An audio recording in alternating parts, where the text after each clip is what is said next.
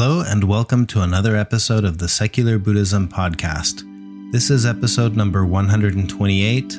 I am your host, Noah Rasheta, and today I'm going to talk about no going back, some thoughts about impermanence. Keep in mind you don't need to use what you learned from Buddhism to be a Buddhist. You can use this to learn to be a better whatever you already are. The koan I shared in the last podcast episode goes like this A monk asked Kegon, How does an enlightened one return to the ordinary world? Kegon replied, A broken mirror never reflects again. Fallen flowers never go back to the old branches. So let's start out talking about this koan and this concept a little bit. And like I have like I've done before, I want to share some of the thoughts that come from the Patreon group where we discuss these koans and we discuss the ideas and the concepts from the podcast.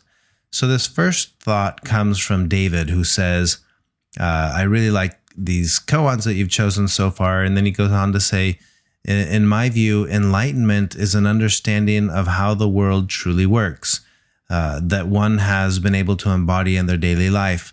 This understanding allows one to see beyond appearances and to act skillfully in consequence.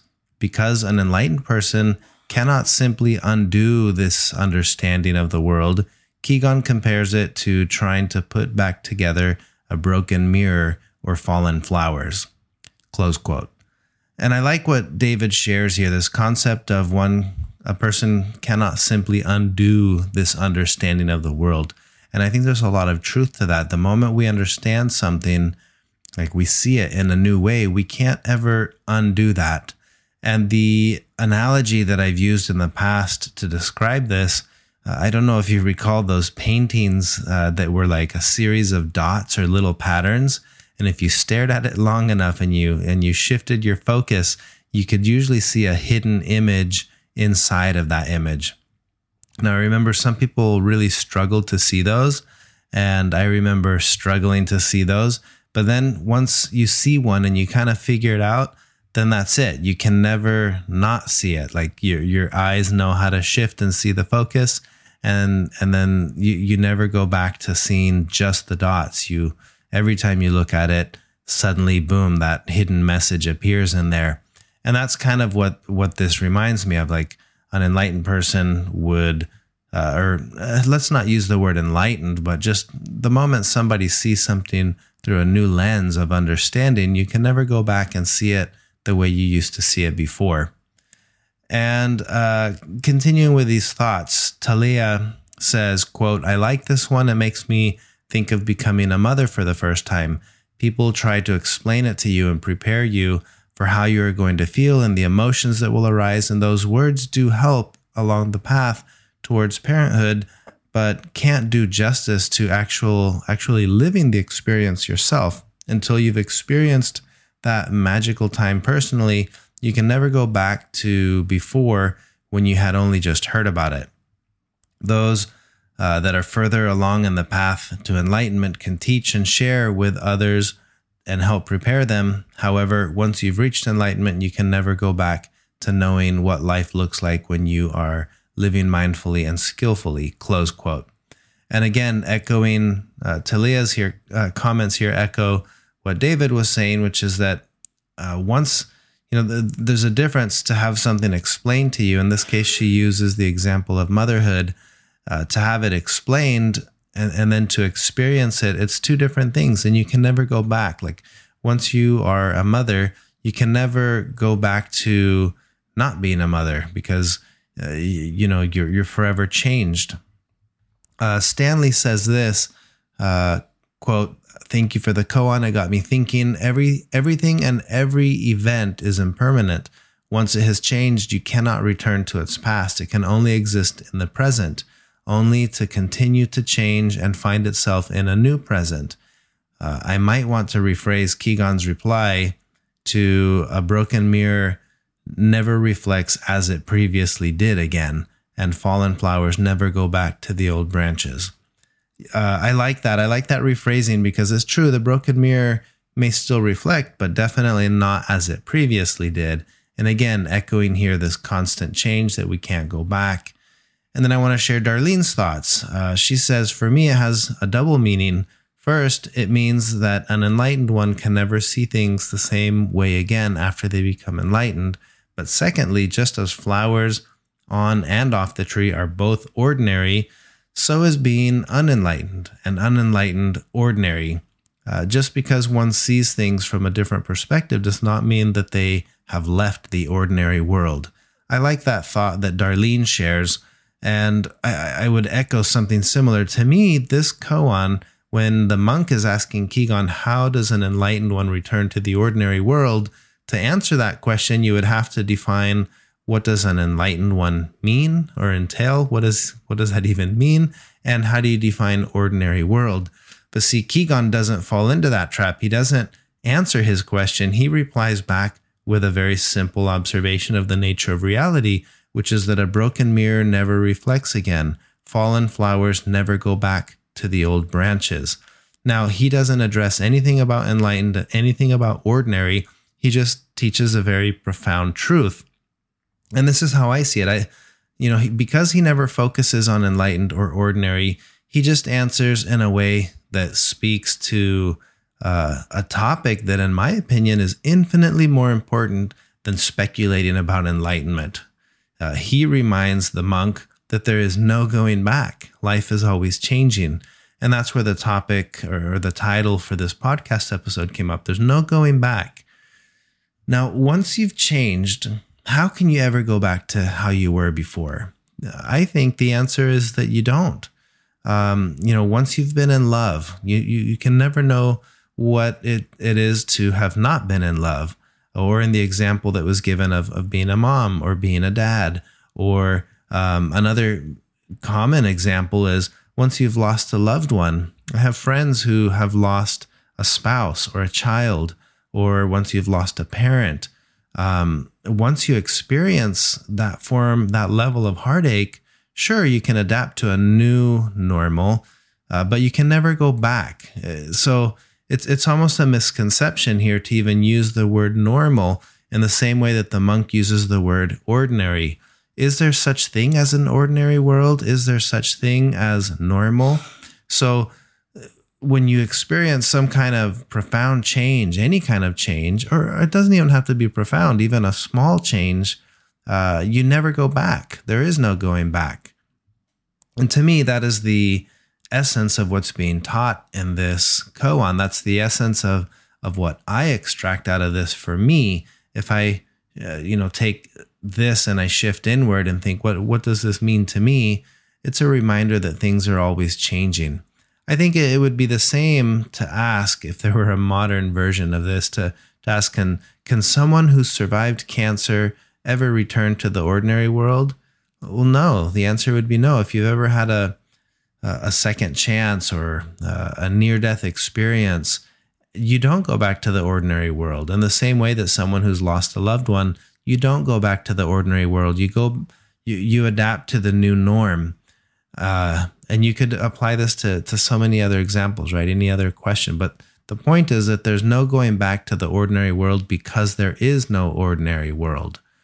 And uh, I think a, a key Buddhist principle is the recognition that things are always changing, life is transient. And when we have the feeling of wanting things to return back to normal, we need to remember that normal was always relative, right? There is no going back. And this is where I think the Tetris analogy fits so well with a worldview. If I want to have a worldview that fits with reality, that worldview for me is the view that life is a lot like a game of Tetris, where new pieces are showing up. And every time a new piece shows up, it changes the game. You never go back to how it was before that piece because in the new in the new uh, present moment of the game, you're dealing with a new piece and we're all experiencing this right now with the with the COVID nineteen pandemic. You know, there's this new piece that suddenly shows up for for virtually the whole world, and we're all trying to fit this into our life. And I think there's a, a misconception here if we're thinking, well, when this is over, we we just go back to normal? We don't. There is no such thing as normal. This is the new normal.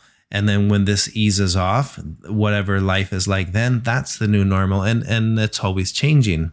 So we're all working with this piece. And uh, for those of you who are new to this podcast, uh, this concept, I discuss it, I think, for the first time in episode number five, which, by the way, episodes one through five serve as a really good summary or a foundation of a lot of these ideas. So if you've just joined in recently and you're catching up on the most recent podcast episodes, um, I would recommend pausing and jumping back to episodes one through five and then and then jump back up and, and, and stay caught up.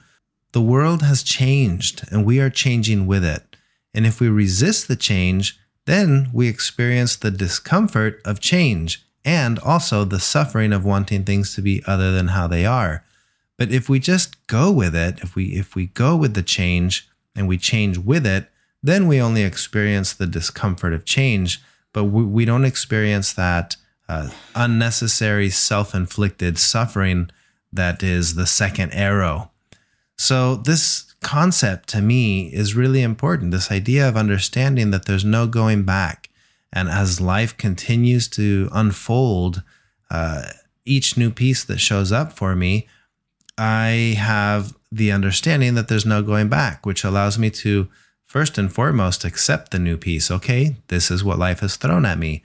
All right, now how do we pivot? How do we adjust? How do we adapt? Because that's what we're good at. If we want to get through these big things, we have to be capable of change. Uh, change can be uncomfortable, but change is what gets us from where we are to where we're going. And we're always going somewhere because life is always changing. So a concept that I wanted to talk about that I think goes hand in hand with this understanding that, okay, if there's no going back, now what? Well, to me, that now what is then I need to develop a sense of faith in myself. And I think I've talked about this concept before, but it seems like sometimes we go through life trying to find the someone or the something that we can trust in if so and so tells me that this is going to be okay, then it's going to be okay because I trust so and so. In that in that case, I have faith in so and so, or in something, or in an organization. I mean, you can you can kind of have uh, this trust in anything, but I would like to consider that the trust that is most important is the trust that we have in ourselves.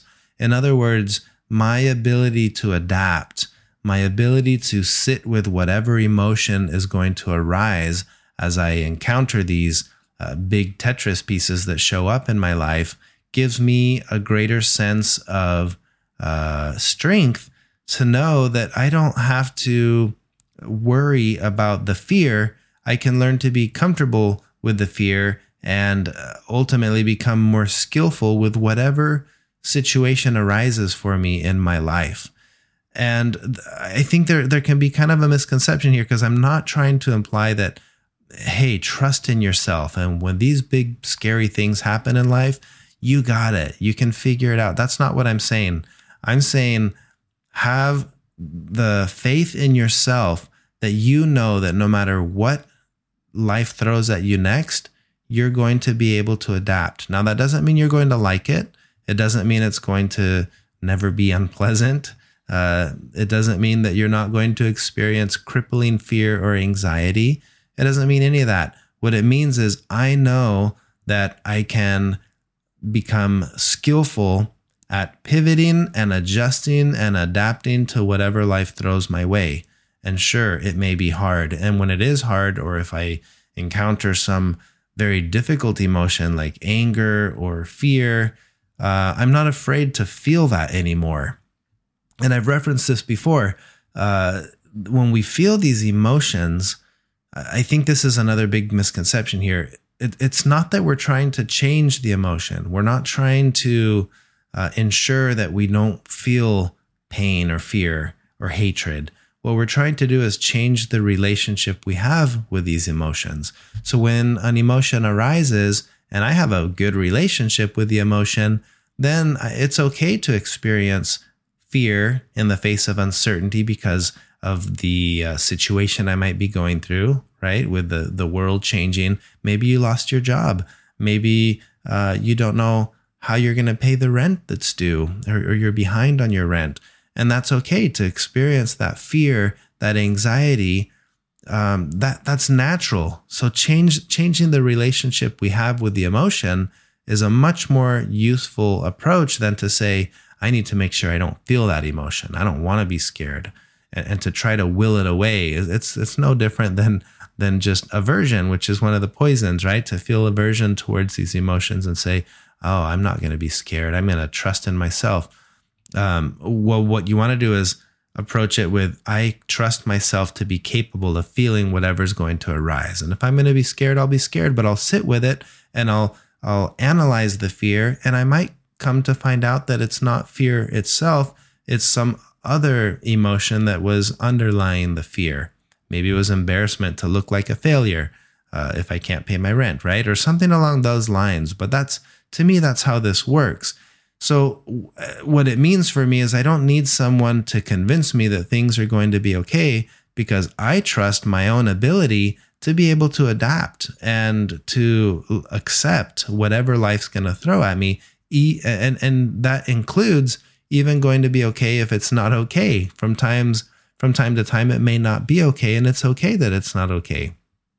So, just to summarize these thoughts and uh, wrapping these two things together, I think when I remind myself regularly that there's no going back, you're just playing this game that moves in one direction, right? It goes forward. And and life throws pieces at you, Tetris pieces. These pieces show up and that's it. The instant it shows up, there's absolutely nothing I can do to um, to not have that piece. It's there. You just got the piece, and there it is. Um, so I'm stuck with the piece. The quicker that I, uh, the the sooner I accept that and recognize this is the piece that I have to work with. Now I'm working in the space of reality. This is my reality. My new reality is that this piece showed up. So my um, my faith, if you if you want to call it that, or my my trust, my confidence that arises is in no, no one else, nothing more than in my ability to adapt. I know I'm going to figure this out. It doesn't mean I'm going to figure it out in a nice, concise, pretty way. I might make it all messy for a little while, but hey, I'm trying to figure it out. I, I trust that I eventually will. And that to me is a very powerful thing that gives me um, a great sense of peace, I guess, with with whatever life's gonna throw at me. It's like, oh, I'll figure it out. Uh, and I and if I don't, if I mess it up, that's okay. I'll figure that out. I'll figure out how to how to figure out the not having figured it out, you know, and that makes that makes it uh, feel a lot less intimidating. All right, so those are the thoughts that I wanted to share with this concept of no going back and the concept of having trust in yourself the uh, your ability to adapt. Um, so that's all I have for this podcast episode. And as always, I want to thank you for listening. If you want to support the work I'm doing with the podcast, you can consider becoming a patron and joining our online community where we discuss these koans and the podcast episodes. And you can learn more about that by visiting secularbuddhism.com. If you enjoyed this podcast episode, feel free to share it with others, write a review, give it a rating in iTunes. Uh, but that's all I have for now. And I look forward to recording another podcast episode soon. But before I go, I'm going to leave you with this additional Zen koan to work with between now and the next podcast episode. So this koan goes like this What is your original face before you were born? Think about that, and I will share my thoughts in the next podcast episode. Thank you for listening. Until next time.